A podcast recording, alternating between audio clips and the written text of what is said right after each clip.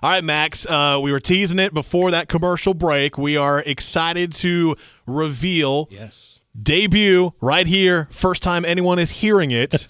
the North Carolina Food and Beverage Podcast Person of the Year nominees. First off, how does someone get nominated for Person of the Year? Yeah, so my partner on the show, Matt Weiss, and I, we simply just reviewed. We looked over the, uh, at this point, the 48 episodes that we had released for the year. So the only qualifiers are you had to be on the show this year. Okay. Uh, you couldn't have been a previously nominated person. Sometimes we have repeat guests, and um, and really for us, we pick the nominees as based on most compelling, uh, maybe most interesting show, uh, doing great things for the community.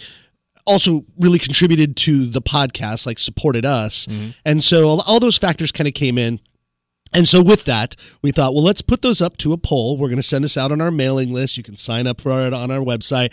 Uh, we're going to put it out on social media, and we'll review this. We're going to let it go for the month of December while people vote, and then we will announce it on the last Thursday of December, which I think is the 28th.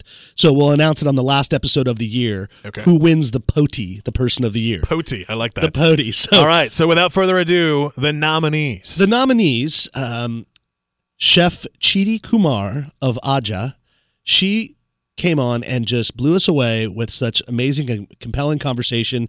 Uh, it, really, if you haven't heard that episode, it it might be my personal favorite. Uh, it was it was fantastic. She's just a great person, amazing chef, and a good sport. We really gave her a hard time just because she can handle it and she's awesome. Uh, Chef Sera Cuni coming out of uh, the Root Cellar in Pittsboro.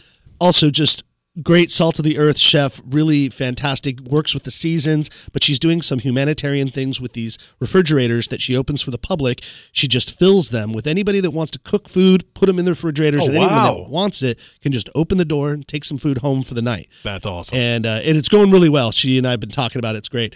Um, next, Andia Xouris. You might know her best as Andia's Ice Cream. yes. She did an ice cream with us, the podcast, for our Bubbles and Brisket uh, event way back in, in June, where she made us a um, watermelon and feta uh, ice cream, which was unusual but amazing. it was a perfect summer ice cream.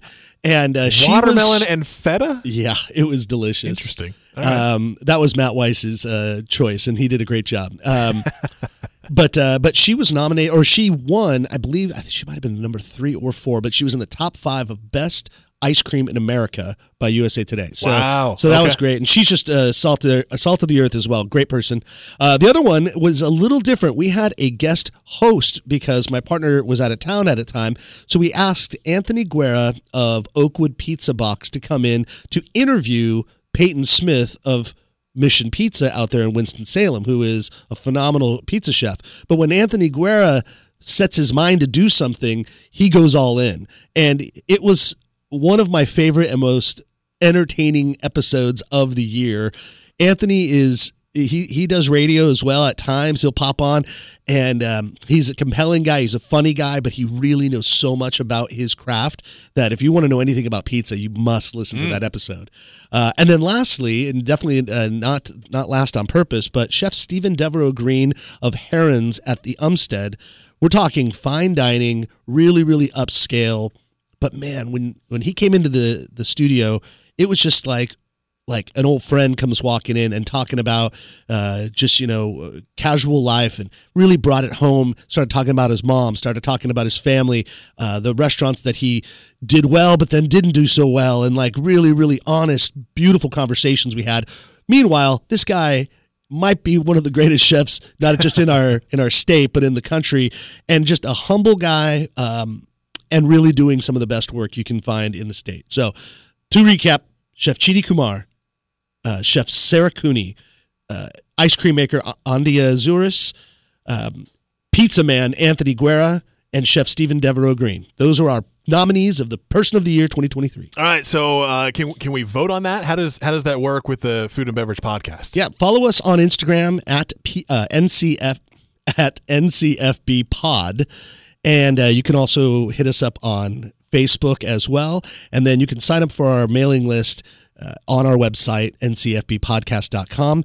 We're going to put a poll out on the on the mailing list, and we'll also do it on social media. So just look for it. We're going to have it everywhere. You can vote. It'll be by commenting or liking or whatever. We'll we'll tally all of the interaction we get from in, uh, from social media. All right, Max Trujillo, North Carolina Food and Beverage Podcast. Always a, a pleasure having you in Thank studio, man. Thanks so much. Yeah, thank you.